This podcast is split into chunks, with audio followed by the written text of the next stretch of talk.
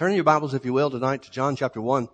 I had a, in my heart uh, a couple of days ago to uh, to go through the Gospel of John, verse by verse, and that's uh, that's not the way that I normally teach. Uh, I, I, have done that on occasion with uh, a few of the books in the New Testament, but I got kind of excited about that because I I started thinking about it. The last time I remember going through the Gospel of John, really studying the Gospel of John, was in Bible school, and that was a few days ago. And uh, so I'm looking forward to this. I, am I've uh, already dusted off some old notes, and I'm looking forward to learning some new things about it that I wasn't mature enough to know back then as well. And uh, so we're going to go through, start tonight, and start going through the book of John, the Gospel of John, and uh, just see what the Lord has for us there. Now, anytime that we that we start with uh, um, going through a, a, book of the New Testament verse by verse, or any book of the Bible verse by verse, um, we always stop and take the time to talk about who wrote it, and, and um, we spent a lot of time on, on the book of Hebrews doing that, if you remember. I caught a lot of flack for that, as a matter of fact. But um, uh, this is this is pretty simple operation. We know who wrote this. John is the is the author.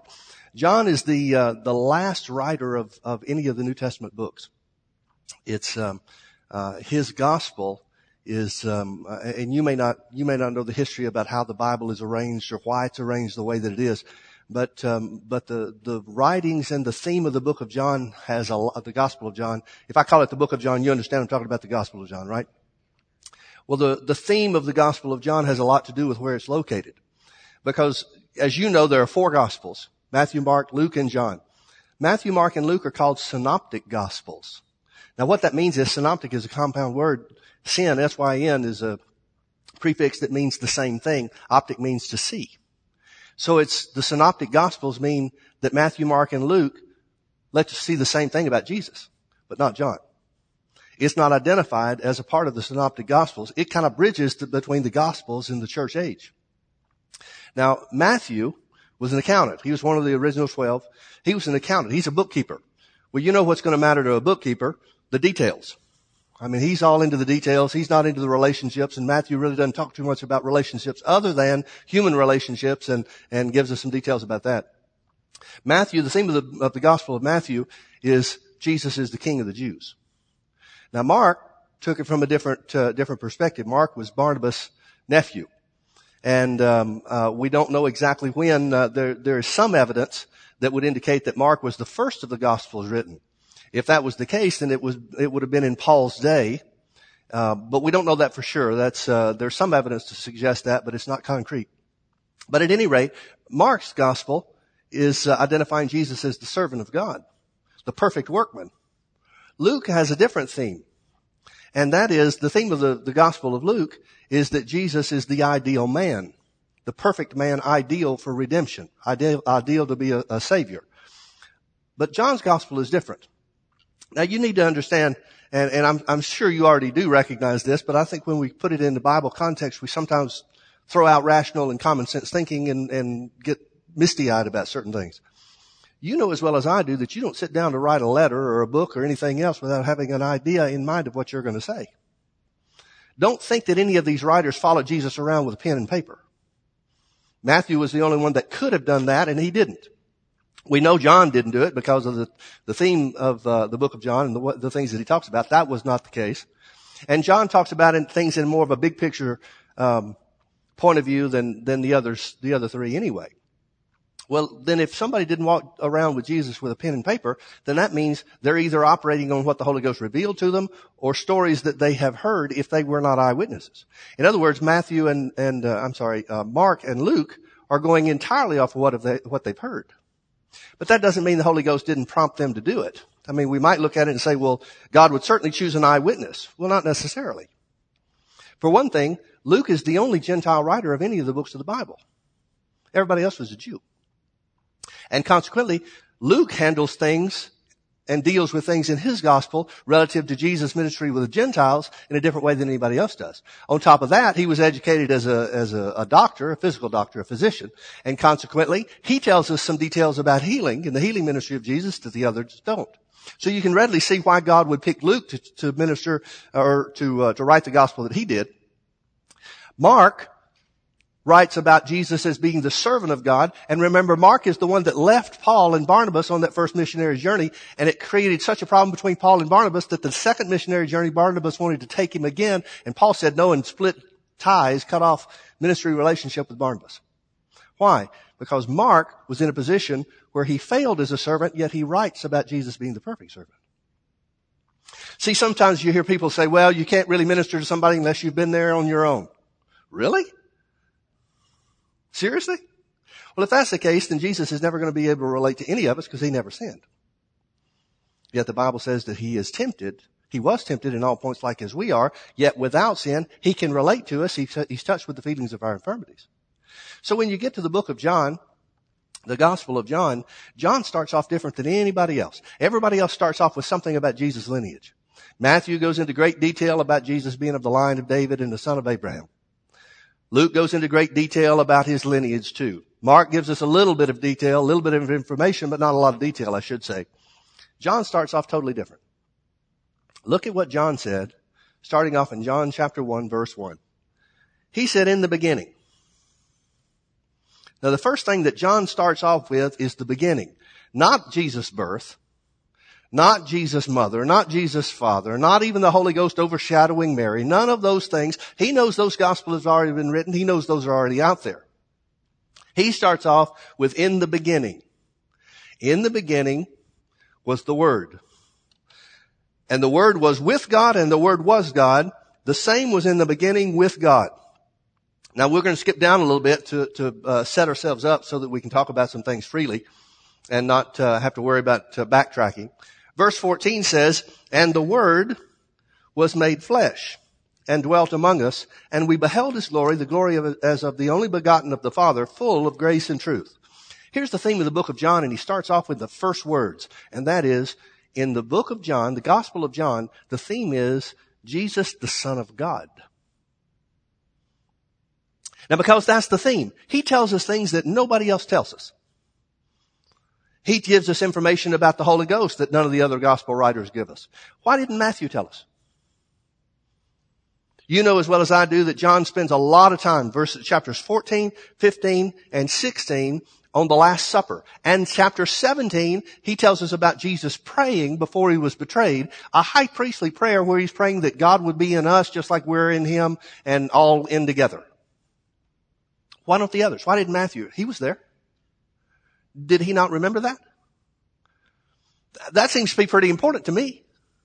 Because the theme of Matthew is totally different. Matthew's not concerned with trying to prove that Jesus was the Son of God. Maybe he assumed everybody would know that because of the miracles that he witnessed and they knew about. But Matthew is concerned with, with proving to the Jews that Jesus was qualified to be the Redeemer, to be the Messiah. But John tells us stuff nobody else tells us. John's the one that gives us information about if you've seen me, you've seen the Father. None of the others did. Again, Matthew would have been an eyewitness to that. But that was not the thing that he was focused on. Why? Because that was the thing the Jews were trying to kill him for. Every time Jesus would say he was in the Father or the Father was in him, that's when the Jews took up stones to kill him. So Matthew is not going to make points in getting uh, uh, gaining credibility or winning over the Jews by talking about Jesus being one with the Father. Instead, he goes back to the Old Testament prophecies and proves it systematically. John, however, tells us about heavenly things. The three other gospels, the synoptic gospels, talk about Jesus' relationship with humanity. John's the one that tells us about Jesus' relationship from a heavenly standpoint. And it talks about Jesus' relationship not among the people, but among the sons of God. Among the family of God. Not about the Jews. Now the other three gospels start off with Jesus being uh, ministering to the Jews, and every one of them. Matthew, uh, Matthew 11, for example, Jesus, is the last time Jesus ministers to the Jews. And then by the time we get to Matthew 13, there's a, there's a little break there. Matthew 13, he goes to the Gentiles because he's been rejected of the Jews. Same thing with Mark, halfway through the book. He ministers, starts ministering to the Gentiles rather than to the Jews exclusively. Same thing with Luke. Starts off ministering to the Jews, then shifts focus after the Jews reject him, after it becomes clear that the Jews have, have rejected him, turned away from him, and so forth. Then he goes to ministers to the Gentiles that are there in in uh, in and in the surrounding areas of, of uh, Israel. Not John. John starts off right away talking about Jesus ministering to everybody, ministering to the whole world. He said, in the beginning was the Word. And the Word was with God and the Word was God. Now start, uh, start with me to think about what is John trying to get across. Read this like you've never seen it before. Let's say you've read the other Gospels. Let's say that you've heard others preach about Jesus. But now you're going to read something from an eyewitness, somebody that you know. John is famous by this time. This book was probably written after Peter and, and Paul are dead. This book is probably written anywhere from 75, maybe to 85, maybe even to 90 BC. Or, I'm sorry, AD, after Jesus. Well, Paul probably died somewhere around 68 to 70 AD. Peter probably somewhere around the same time, maybe a couple of years different, maybe a couple of years longer. He lived a couple of years longer, perhaps. Uh, at least uh, evidence seems to suggest that. Nobody knows for sure. This stuff isn't written down. We don't have Peter or Paul's birth certificate and death certificate and that kind of stuff. So we have to approximate. But John is on the scene for many, many, many years after that. And you remember the last part of John's life. The last part of John's life is he is the elder statesman. He's on the scene for maybe as much as 20 to 30 years later. After Peter and Paul, the, the pillars of the church are gone. John's ministry is encompassed being the pastor of the church at Ephesus. His ministry is encompassed being the caretaker of, of Mary, the mother of Jesus. You remember John's the one that Jesus talked to when he was standing on the cross, said, woman, behold your son. John, behold your mother. In other words, he's giving the care of his mother over to John. John must have had some kind of special place with Jesus. He was one of Jesus' favorites. He's one of the three of Jesus' favorites. Peter, James, and John. He was a prayer partner. In other words, when Jesus went alone to pray, he'd shut everybody else out and take those three. Now sometimes he didn't take anybody, but anytime he took special ones in special situations, he took Peter, James, and John. So John and Peter and James, uh, uh, James, John's brother, had an opportunity to see things that some of the others didn't see. He saw things Matthew didn't see. He heard Jesus say things that, that Matthew didn't hear. He witnessed certain things. And as a result, now John, the elder statesman, the one who at the end of his life became such a threat to society, the, uh, not only the Romans, but then those that came after, became such a threat to society, they tried to kill him and couldn't. They tried to boil him in oil and he, he wouldn't die. So finally they wind up just exiling him to the island of Patmos. Well, if we can't kill him, we'll try to get rid of him. Well, that's where he sees the revelation of the things to come. What we know of as the book of Revelation. You remember at the end of uh, Jesus' life, he spoke of the disciples, and they got in a real argument about what's going to happen after Jesus goes. In your kingdom, Jesus, who's going to be the greatest and stuff like that. Peter asks, what's going to happen to him? And Jesus tells him, when you're old, people will bind you and take you where you don't want to go. Well, I don't know about you, but I wouldn't want that prophecy. Would you? Oh, gee. So Peter does the thing that all of us would do. He turns and looks at John and says, what's, what's going to happen to him? Is it going to be worse for him than it is me? And Jesus said, if I want him to stay till I come back, what's that to you? Now John says, John ends his, uh, uh, concludes his, uh, uh gospel by saying, everybody said that I was going to stay alive until Jesus came back, but that's not what he said. What he said was, what is it to you if I want him to stay alive? Well, why did he write that? Because at this point, he's older than dirt. Everybody's thinking that he can't die, and he has seen the power of God pr- pr- protect him and deliver him from death over and over again. John's, John's uh, epistles, his letters to the church, the theme of all those letters are the love of God. So we see what kind of man he is. So John sits down, inspired by the Holy Ghost. Now, I don't know how that works. I know of people that have been inspired to write books. And they sit down and they have an idea and that idea turns out to be something that God really prompted them to do. But it's not like God gives them word for word to say. At least nobody that I've ever witnessed. Now I don't know what it, I don't know if it's different for the, for, for that which becomes scripture. Somebody tell me. I don't know. But I know it's not some deliver yourself over and, and you lose consciousness and you auto write stuff. That's not the way the Holy Ghost works. So what does that mean? Well, to me, it means that God prompted John to write things for a specific reason. Now, did he know the whole reason for why he was writing things? Rarely do we. I know there are times when, uh, and this, please forgive me for such a poor comparison. But there are times where people come up to me after a service and they'll say, Pastor Mike, when you took this rabbit trail or when you took this side journey and, and said this, that, and the other, oh, that was just for me. Well, that wasn't even the part of what I was supposed to be ministering on. I mean, that just came as kind of an incidental thing. Yet that helped somebody. Well, I wasn't planning all week. It wasn't like the Holy Ghost spoke to me and said, now at a certain point in time in your message, make sure to take this rabbit trail. That's not the way it works. God uses us as we give ourselves over to Him. But you don't lose consciousness. It's not like it's God takes you over and usurps your will in some way or another. That means John understands why it's important for him to write a gospel that is themed as Jesus being the Son of God. So where does he start? He starts before creation. Genesis 1-1, which John knows, says in the beginning, God created the heavens and the earth. John starts before that. He's talking about Jesus being the son of God and he starts before that. He says, Genesis 1-1 speaks of in the beginning God creating the heavens and the earth. The beginning of the earth, the beginning of the creation. John starts way before that. He says in the beginning was the word. Now there's two words that are used in the Greek and translated was. Verse 1 in the beginning uh, was the word. That's one example. Another example is in verse 6 where it says there was a man sent from God whose name was John. Both of these words are translated was in the English language, but they're two different Greek words. The word was in verse 1 and 2, and other places as well, means to exist. The word in verse 6 means to become, or came into being. So where it says here in verse 1, in the beginning was, it means in the beginning. And, and by the way, there is no participle. There is no the, no article, I should say. There is no word the in the Greek in this verse. In beginning was the word. In beginning. Well, what beginning? It's not the beginning of creation. The reason we know it's not the beginning of creation is because verse 3 says all things were created by him. So he's got to be talking about before that. So what beginning is it?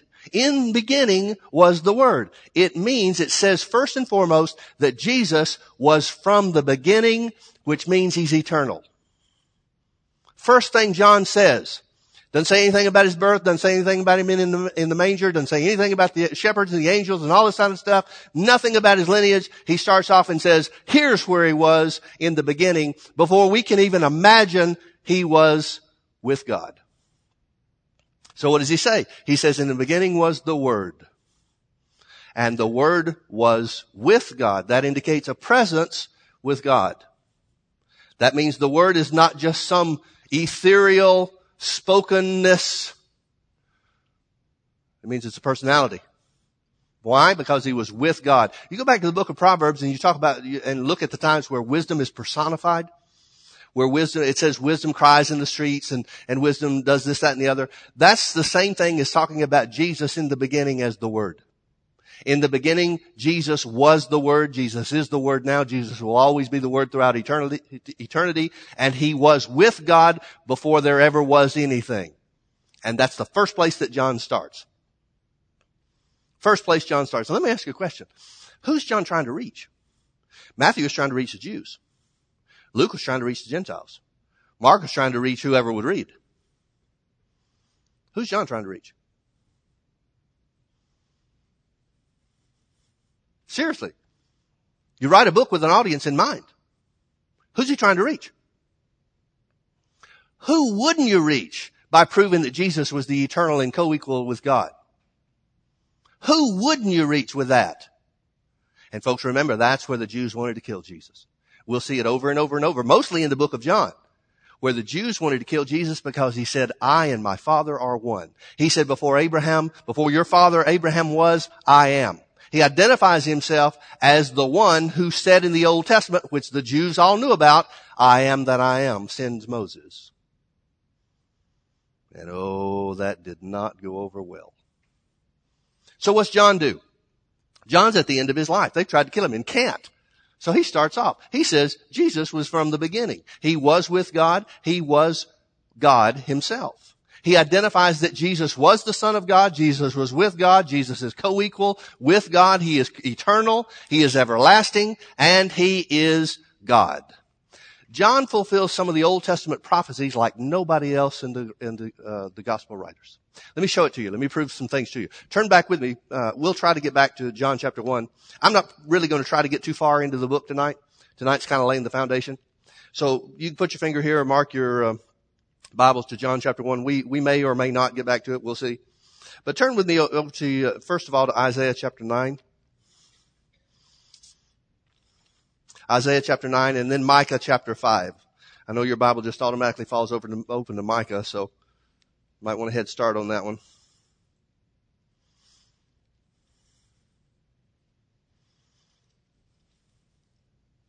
As soon as I said that, I can't find it.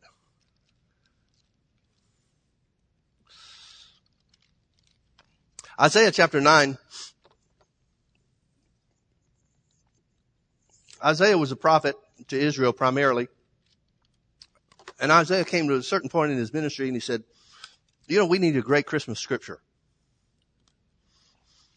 So he wrote Isaiah chapter 9 and verse 6. Because that's the only time we hear the scripture is Christmas.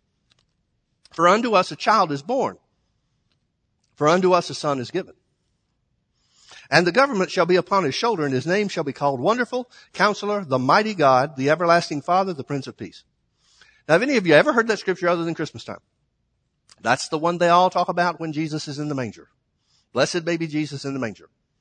I'm glad he grew up out of that thing. Here's what I want you to understand. Isaiah is not ministering. He is not writing. He is not thinking about some Christmas scripture. He is inspired by the Holy Ghost to prophesy about the Messiah. And what does it say about the Messiah? It says unto us, a child is born, but the son was given. What does that mean? That means the son existed before the child was ever born. That means the son existed before the child was ever born. Now what does that mean to us? Well, notice what his names are, are. Notice what the names of this son is, or are. His name shall be called Wonderful. Well, we can agree on that. Counselor. John's the one that tells us about the counselor. John's the one that tells us about the comforter, the Holy Ghost. He's the one that tells us about Jesus bringing all things to our remembrance. Or um, the Holy Ghost bringing all things to our remembrance, excuse me. So he says, what else is he going to be called? What else is the Son going to be called? He's going to be called the Mighty God. How is the Son called a Mighty God? I thought the Son was the Son. How is it that the Son is the Son? John addresses in a very subtle way the Trinity, which none of the other gospel writers touch. Remember where we started, John 1. In the beginning was the Word, and the Word was with God, and the Word was God. Now, how can the Word be with God? Why does it say the Word was with God? And then it goes further and says the Word was God. How can you be with somebody that you are? Here's where a lot of the church, a lot of believers seem to have a problem. And that's with the idea the concept of the Trinity. Well, what is it? Is God three people? Is it three different names for God? Here's one place where the Jews have a problem with Christians because one of their favorite scriptures, one of their all-time great theme scriptures is the Lord is one, uh, the Lord is God, He is one. It's an Old Testament scripture from Isaiah. The Lord is God, He is one. Well, they hear us talking about the Trinity and they think, well, you're out of your mind. God is one. Well, how do you reconcile this stuff? Well, think of it like this. Think of some words that we use. The word that's used for God is the word Elohim, and it's in the plural. It means more than one, yet it means one. How can, that, how can we reconcile that? Well, look at the way we use the word team. You get in a sports contest and, it, and two teams are playing. Does that mean everybody that, that is on the team is on the field? Or on the floor? You've got some team members that start the game. You've got some team members that are specialized in their work. You've got other team members that sit on the, on the sidelines waiting for their opportunity to come in if they're needed, if the circumstances warrant them coming into the game. But everybody's the team. Everybody makes up the team. Right?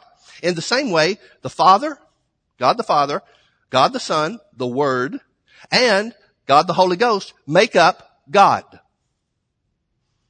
Any and every one of them, in and of themselves, are God.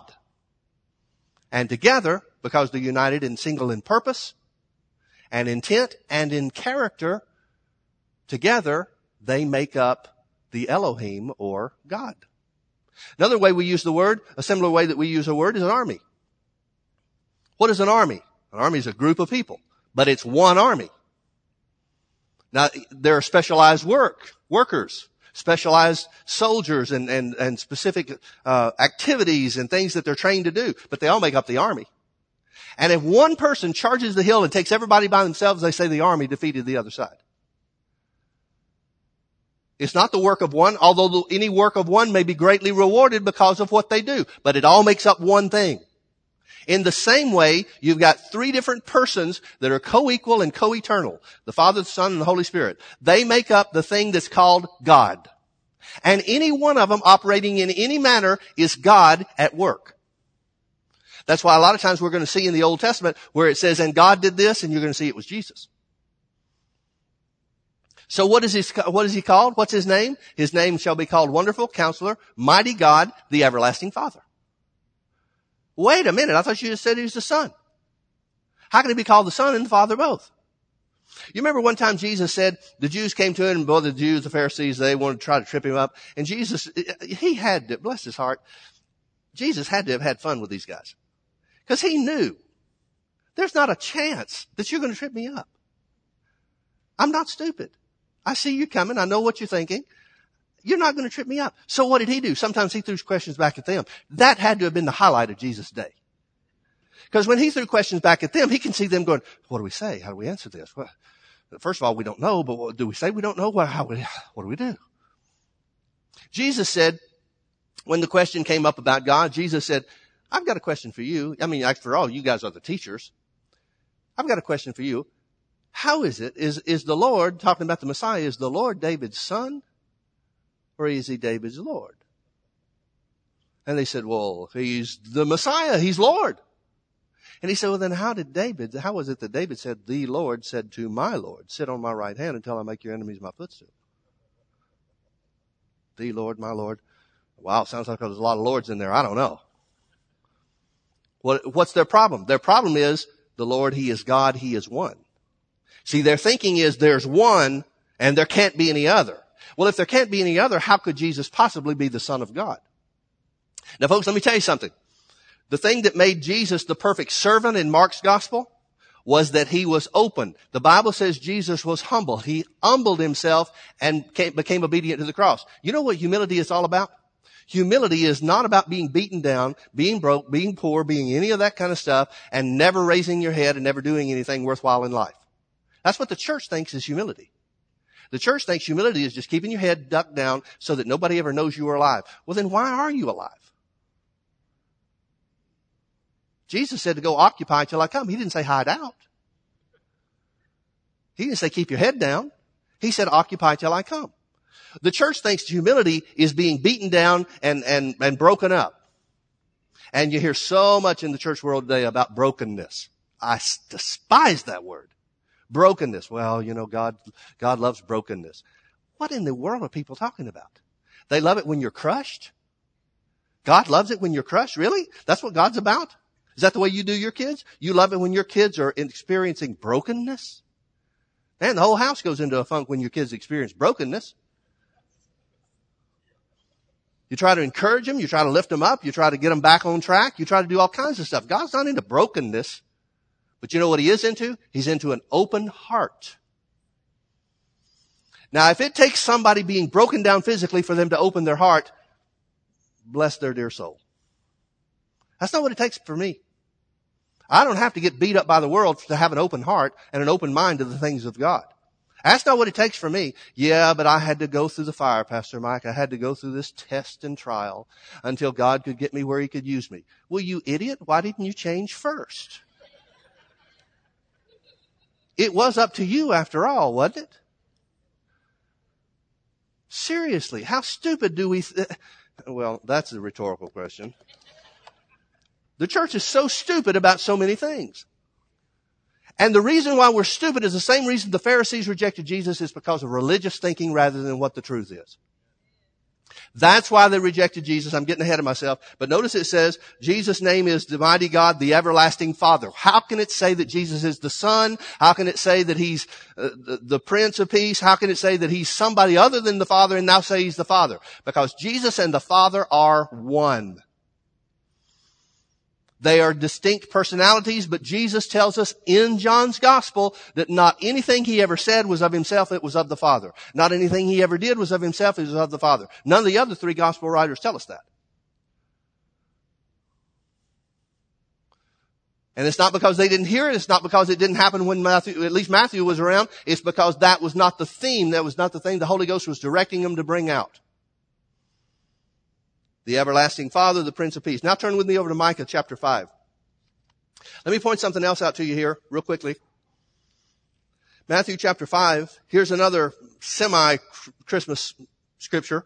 You don't hear this too much, but it talks about Bethlehem, and the only reason we know about Bethlehem is because that's where Jesus was born. Verse 2, it says, But thou, Bethlehem uh, Ephratah, Though thou be little among the thousands of Judah, yet out of thee shall he come forth unto, unto me that is to be ruler of Israel. Well, we know that's talking about Jesus then, right? Some people will say, yeah, but that's David. Well, Jesus was the son of David. That's where we get Jesus being of the line of David. Not only do we have other scriptures where God said about David that the throne shall not depart from your seed.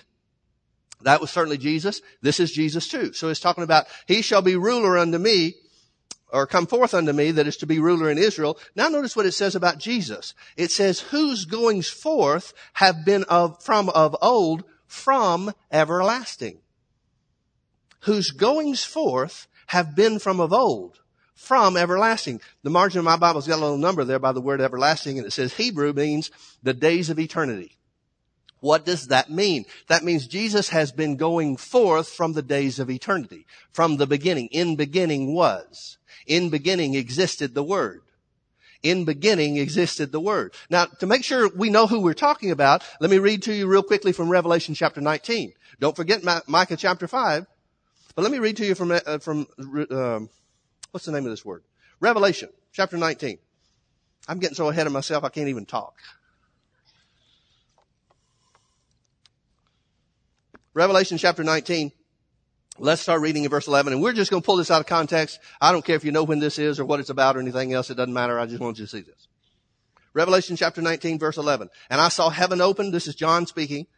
And I saw heaven opened and behold a white horse and he that sat upon him was called faithful and true and in righteousness he does judge and make war. His eyes were as a flame of fire, and on his head were many crowns, and he had a name written that no man knew but he himself, and he was clothed with a vesture dipped in blood, and his name is called the Word of God. Any doubt that that's talking about Jesus? Notice what his name is at the end of time. The same as his name was in beginning. The Word of God. So what does that mean? Well, remember what we just read over in Micah chapter 5? His goings forth have been from of old, from everlasting, from the days of eternity. That means where the Old Testament says that God did or God said, that's Jesus. Because just as God the Father, God the Son, and God the Holy Ghost make up the Godhead, they all have distinct purposes that makes up the team called God. God's, God the Father is the planner. The Bible tells us that it was the Father's plan of redemption. God the Holy Ghost is the revealer. How do we know? Because John tells us that Jesus shared that by being the Son of God, that the Holy Ghost would reveal to us. He'd bring all things to our remembrance. He's the one that would cause us to know things to come. He's the revealer. Well, what does Jesus do? He's the one that goes forth. He's the executor of the plan. Back to John chapter 1. Any of this making sense or am I going too fast? Yes and yes?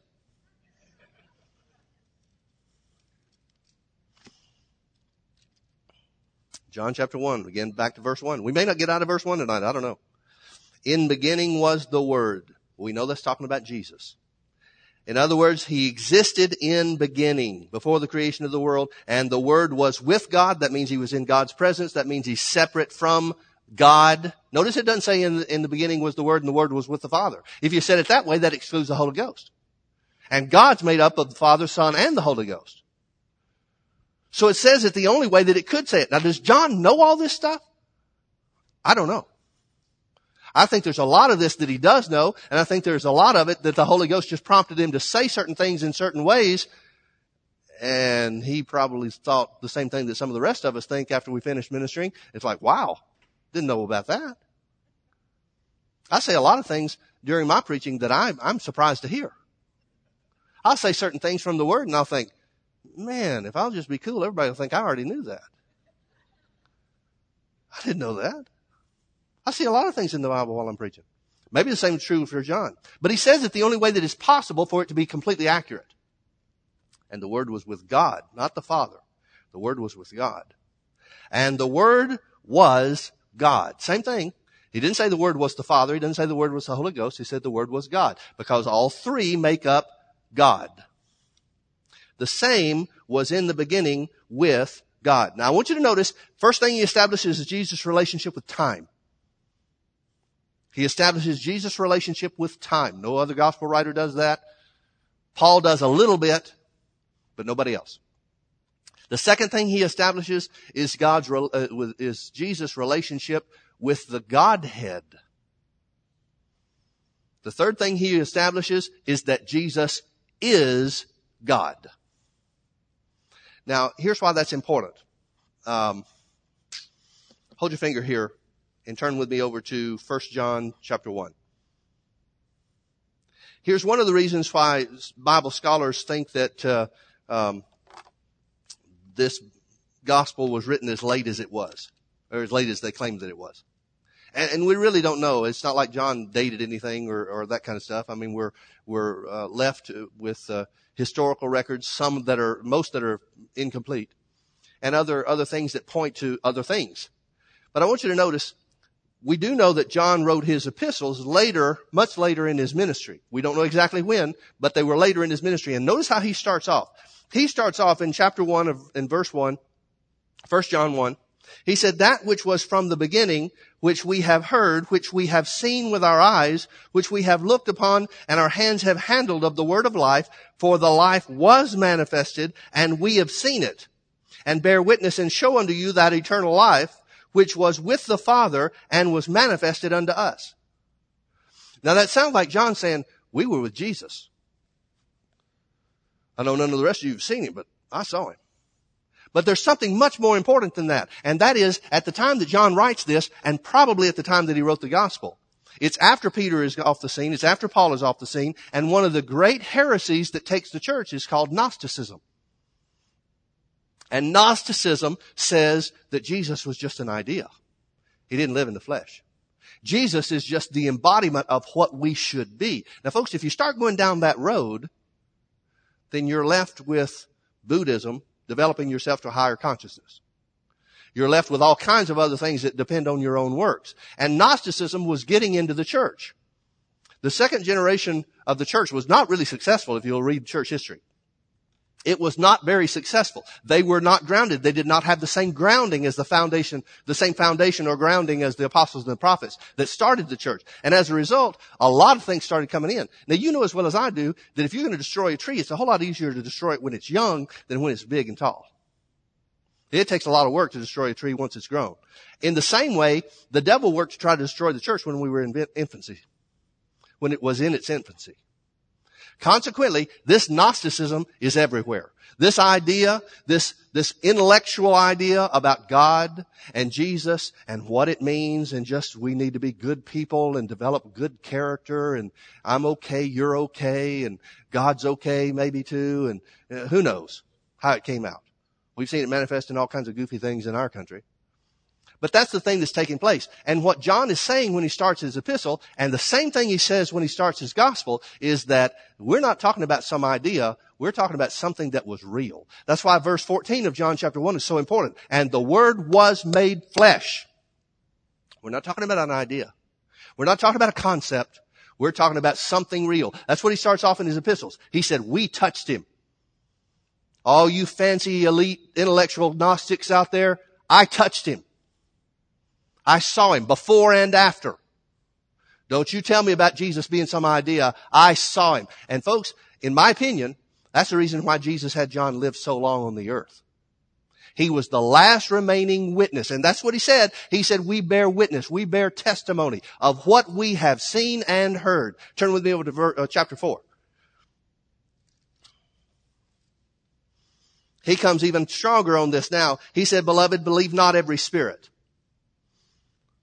There are a lot of spirits out there. There are a lot of things. Paul said, there are many voices in the air and none are without signification. In other words, test them out. There's a lot of voices. A lot of times people will say they're hearing voices and those voices are telling them to do wrong things. Not every voice is, just because it's supernatural doesn't mean it's God. So he said, beloved, believe not every spirit, but try the spirits. Test them, whether they are of God. How are we going to know if something's of God? Well, does it line up with the Word? God will never contradict His Word. No Spirit of God will ever contradict the Word of God. Jesus said the Spirit of the, the Spirit of God was the Spirit of truth. Meaning He's the Spirit of the Word. Because the Word is truth. So he said, believe not every spirit, but try the spirits, whether they of God, because many false prophets are gone out into the world. He didn't say many false prophets will come. Paul said false prophets would come. John says they're already here. They're probably talking about two different time periods. Because Paul says, I know by the Spirit of God. He said the Holy Ghost has shown me that which is to come. Because these things are going to happen. These things are going to come in among you. John speaks of it from a present tense point of view. He says, they're here. This is what was told us. Because many false prophets are gone out into the world. Hereby know ye the Spirit of God. Here's the way you know the Spirit of God. Every spirit that confesses that Jesus Christ has come in the flesh is of God. And every spirit that confesses not that Jesus Christ has come in the flesh is not of God.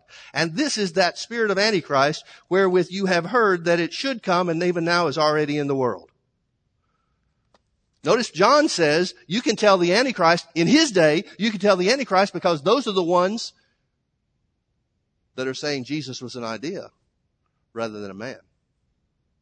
Well, then why didn't John emphasize of Jesus being a man?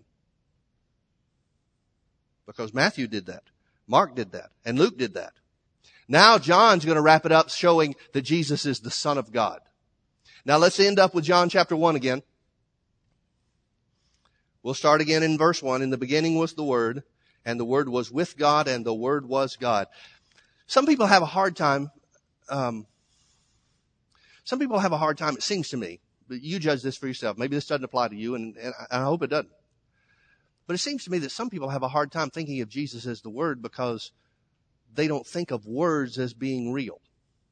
They think of words as being just something spoken and there's, there's no reality to it and, and so forth. But I want you to think about what words are. Words do three main things.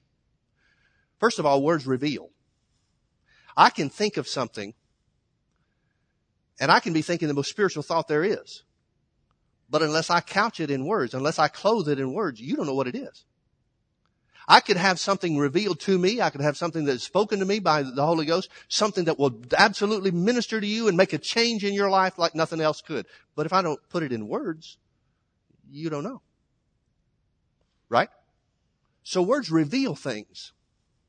Words reveal things. That's important. Let me, let me jump ahead of myself a little bit here. Look with me over to uh, verse 18. It says, No man has seen God at any time the only begotten son, which is in the bosom of the Father, he has declared him. The word declare means to tell or show forth. When Jesus is called the Word of God, it doesn't mean Jesus is just words that God has spoken. The concept may be difficult for us to get our head around, but you need to understand the Word is the only thing that can communicate God's plans, His essence, His character. I may be the best person in the world, but unless I tell you what the foundation of my character is, you don't know. So those words reveal. You know as well as I do that, that, um, when we get older and we begin to, to appreciate our parents and, and other godly men and women, we look forward to those times. And after they're gone, we remember back to those times where we talked to them and they shared their hearts with us. Why? Because those words revealed something that was in their being. It revealed something that was in their core. Oh, I'd give anything for another chance to go back and talk to Brother Hagin. I remember the things he talked to me about you remember in the Old Testament, it says after Jesus was raised from the dead, two of the disciples were walking on the road to Emmaus and Jesus appeared to them and he, they didn't know who he was. And it says that Jesus asked them questions. He said, what are you guys down in the mouth about? What are you depressed over? They said, well, haven't you heard Jesus was slain and, oh, it's just terrible and all this kind of stuff. Well, them not knowing it's Jesus, Jesus said, don't you know what the scripture says? And he opened up everything that the Old Testament prophets said about Jesus. And, and after he got to, to town, the, the, where they were going, they said, well, come with us. Don't leave us. Come with us. Let's sit down and have dinner with us. And so they sit down, they say the blessing, and then Jesus disappears. And then they realized, I think that was Jesus. And then they started talking it over and they said, Oh, didn't our hearts burn within us when he shared those scriptures? When he talked with us, didn't our hearts burn within us? That's the best way I can describe the time, some of the times I had talking to Brother Hagin. Because there would be times, especially after services late at night, he'd just open his heart, he'd share his heart and just, oh man, my heart just burned. I wasn't mature enough to handle a lot of it that I heard, but man, I'd like the chance now. Especially now. he's been in heaven for 10 years. I bet he's got some real good things to share now. You see what I mean? That's the importance of words. And folks realize that everything about this planet is based on words. Your words are containers. They contain your character. They contain your essence. They contain your thoughts, whether good or bad. Remember what the Bible says. By your words you'll be justified and by your words you'll be condemned. Because those words reveal what's on the inside. Jesus said, an evil man out of the evil thoughts of his heart brings forth words. He speaks words. They reveal what's on the inside of a person. Out of the abundance of the heart, the mouth speaks. I had a friend in Bible school that used to quote this verse this way. He said, out of the abundance of the heart, the mouth slips. There's a lot of truth to that. Because when you, when you drop your guard, what's really on the inside will come out of your mouth. That's why faith is a product of words. Believing in your heart and saying words. Everything about this planet is based on words. Everything. So words reveal. Words communicate. Words communicate. If I'm thinking a spiritual thought, let's say God gives me a, well, let's talk about Moses. Moses went up on the mountaintop and he got the law. And he spent 40 days and 40 nights up there. And man, I mean, it was terrible. They saw lightnings and thunders and earthquakes and all this kind of stuff. Everybody on, below said nobody can live through this. Moses, one of the things Moses was getting on the mountaintop was the plan for the tabernacle in the wilderness. So he comes down, he's got the plan. Now he's carrying the stone tablets. Where, where's the plan for the tabernacle? Moses did not take a stenographer. He did not have a tape recorder. Where are the plans? Right there. God told him, He gave him the ideas, He gave him the plans for it, and it's all in the mind of Moses. How are the people going to carry out those plans? He's going to have to communicate them. He's going to have to put those plans into words. Folks, that's where vision comes in. We gained a vision of God through Jesus' words. In other words, just like verse 18 says, only the Son of God can declare or show forth the Father. You try to understand God any other way other than Jesus and you'll get hopelessly confused. That's where the church is, for the most part. The church is trying to understand God by experience. Uh, I don't understand why God let this happen to me. Well, look at Jesus. He'll give you the answer. Most of the time that answer is going to be God didn't let this happen to you. You let this happen to you through what you believe and through what you said. The third thing words do is manifest something. They show something forth. Now, we talk about gifts of the Spirit. 1 Corinthians chapter 12 talks about gifts of the Spirit and, uh, or talks about certain things that the church calls gifts of the Spirit. But specifically, the Bible calls them manifestations of the Spirit. In other words, it's a showing forth of something supernatural. Words show forth the supernatural. And whether you know it or not, your thoughts are supernatural. They come eventually from your, from your spirit. They're a product of spiritual things. Now, not every, th- every thought starts in your spirit, but if you accept it, even a wrong thought, if you accept it and make it a part of you, then once it comes out of your mouth, that's a supernatural thing. It may be a supernatural thing for evil, but it's a supernatural thing. But if you get thoughts, if you have thoughts in line with the Word or thoughts that God has brought to you concerning your life or his plan for your life or something along those lines, then when you communicate those plans, you are showing those forth. And those plans that God shows you will never come to pass unless you say them. That doesn't mean you have to say them to other people. Most of the time you're better off if you don't. But you do have to say them. You do have to speak them. That's why when you have times of prayer, and you need to have times of prayer where it's just you, where the Holy Ghost will give you things to say, you need to be aware that you can speak out things in the Spirit that will cause them to come to pass. Brother Hagin used to make a statement that, that floored me. I had no experience along this line, and it floored me with the first bunches of times that I heard it. He said, everything I'm doing in my ministry now came as a result of praying out things in, in the Holy Ghost. Well, I'd ask him about that. What do you mean by that? What do you mean by that? Well, the first time, couple of times I asked him, he just laughed. He wouldn't answer me. He just laughed. Oh, just keep on coming, Mike. You'll, you'll figure it out. Come on. Cut that out. Tell me. He wouldn't. He wouldn't tell me. And then I had a chance to pray with him. And then when I saw him pray sometimes, there were times where I'd hear him pray out things. He'd pray out things in, in other tongues. And then all of a sudden he'd start saying things in English. And I realized after one of those times of prayer, Brother Hagin said, all right, well boys, to have to change the way we're doing some things. And he'd start saying some things that I had been listening. He thought I was praying. I'm listening. Forget praying. I want to learn something. I'm listening. And I'd hear him say, we're going to have to do this, that, and the other. And I'm thinking, well, that's what you just said while you were praying. Praying in tongues, and then you'd pray out some of these words in English. And sometimes it would take a while for those words to join together. He'd have to keep going until those words joined together and, and, and, and made a coherent thought in English. They may have known it all the time in other tongues, but that it came together in English, and then he said, okay, here's what we're going to do. So I started asking him, I said, is that what you mean by praying things out in the Holy Ghost? He said, yeah, yeah, yeah, that's it. Yeah, yeah, yeah. I'm thinking, wow, that's cool. Okay, Holy Ghost, give them to me. It doesn't come that way. It comes by spending time in prayer. See, a lot of times people never find the, the plan of God for their life. They never pray out those things in other tongues because they won't spend time praying in other tongues. They'll talk about praying in other tongues. They'll talk about being spirit filled. Oh, they'll talk about the move of God. Talk about the glory. Folks, quit talking about it and pray. Thank you very much. It's not about talking about prayer. It's about praying.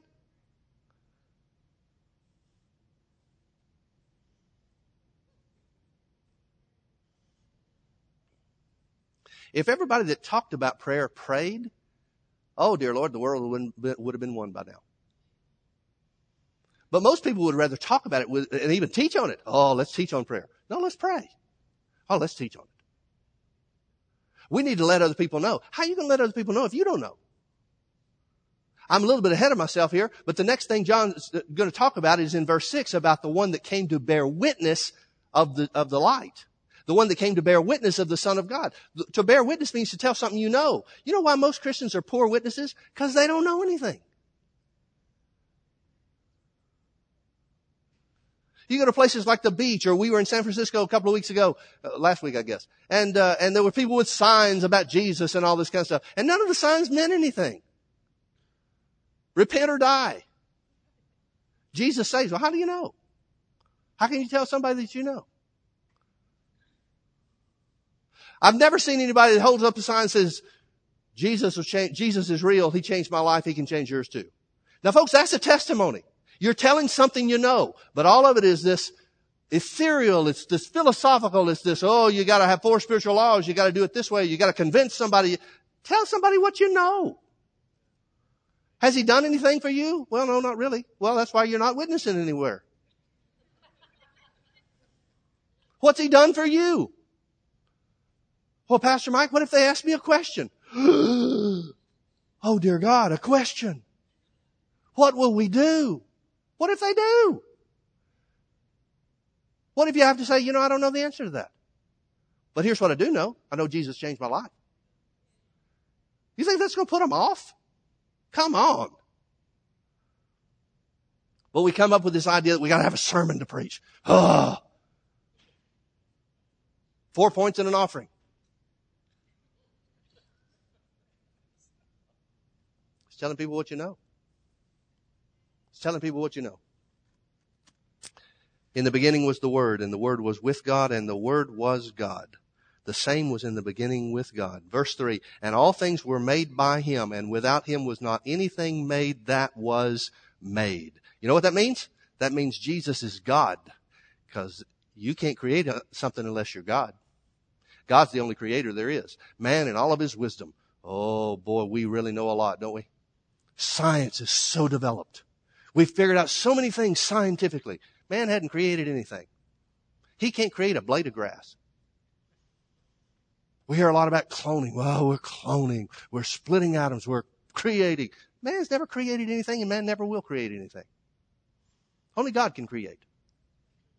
Man can duplicate, man can copy, but man can't create anything. Jesus is creator. Jesus created everything that you see, which means he had to predate the creation. You see where John's going with this? He starts off saying right off the bat, Jesus was God. Jesus was in the beginning. Jesus is the Word. Now think about uh, Hebrews chapter 1 verse 1. It says in the beginning, Paul starts off this way in Hebrews 1 1. He said, um, God who at sundry times and in diverse manners spoke in times past unto the prophets, hath in these last days spoken to us by his, the King James says by his son. Literally in the Greek it says by son. What does it mean? It means Jesus is the final spokesman for God. Why? Because he's the Word. Because he's the Word. Finally, notice verse 4. In him was life, and the life was the light of men. Now let me let me finish with this. I'm, I, am there's a lot of places we could go with this, but let me let me close with this. Where it says the life was the light of men, it it's talking right in connection. It connects the fact that he's the creator of all things. Nothing was created that he didn't make. So that tells us what his work was. Part of his goings forth from everlasting or from the days of eternity. Part of his goings forth was to be the creator. That was his job. You don't see anything that where the Holy Ghost was the creator. The Holy Ghost is the revealer. He moved over the face of the deep, but doesn't say he created anything. Yet the Bible tells us again and again that Jesus is the one that created everything. And what did he create? Well, the first thing he created was life and man. In him was life, and the life was the light of man. Now, what does that mean? Please don't think I'm saying that there is a spark of divinity in all of mankind. There is not. That is not what I'm saying. That's what New Age says. Oh, well, there's a spark of divinity in all of mankind. And if we just continue to evolve, then we can be God. Well, you can be an idiot, but you'll never be God. That's just stupid. There is not a spark of divinity in man. Yet, however, there is a spirit in man. And that spirit is originated by the Creator. That's why Paul said to the Romans, he said, there is a law on the inside of every man that tells them right and wrong. And if anybody never hears the gospel preached to them, then they'll be judged by that law that they knew on the inside of them rather than the preaching of the gospel. How did that law, how did that knowledge, how did that conscience come unto all men? Because God created it. God meaning Jesus, as his, part of his goings forth, created that in all of mankind. And that's what it means. The life and in him was life, and the life was the light of men. Every time you see the word light, it's going to talk about something spiritual. It's going to talk about revelation. It's going to talk about development. It's going to talk about something that is of God and of spirit. In him was life, and the life was the light of men. Now he's going to talk, John's going to go a little bit further, and John's going to talk about those that he gave power to become the sons of God. Those that he be, gave power to become the sons of God means those that have accepted him as Lord and Savior. That means the life that is in you is the light that will reveal, that will develop, that will bring you into an equality with Jesus, the Son of God. Because Jesus said, Jesus said, and John's the only one that tells us this, Jesus said that we are all now sons of God. And he said that to people that weren't even born again. Well, what does he say about you? John says that, says the same thing, inspired by the Holy Ghost in the epistle that he writes, the letters that he writes to the church. He said, beloved, now are we the sons of God. And it does not yet appear what we shall be when he appears, when he shows up. In other words, we don't have our redeemed bodies, but that's the only difference there is. We are now the sons of God. Well, I'm excited about the Gospel of John. I don't know where we're going with this, but it's going to be good. Amen. Let's all stand together. Father, we thank you for the word. Lord Jesus, we thank you that you are the word made flesh. Thank you, Lord, for your great plan of redemption. Thank you that it was carried out by your son Jesus. Heavenly Father, thank you that you've given us the Holy Ghost in answer to Jesus' prayer to reveal all things to us. Help us to understand, Father. Help us to understand. Reveal to us, Holy Spirit. Counsel us through the Word and cause us to see the exceeding greatness of your power that works in us now as believers. Enable us, Holy Spirit, Show us that which has already been given to us, that we might do the works of our Heavenly Father, just as Jesus did. Speak His words and do His works. In the precious and holy name of Jesus we pray. Amen. Amen. God bless you. Thank you for being with us.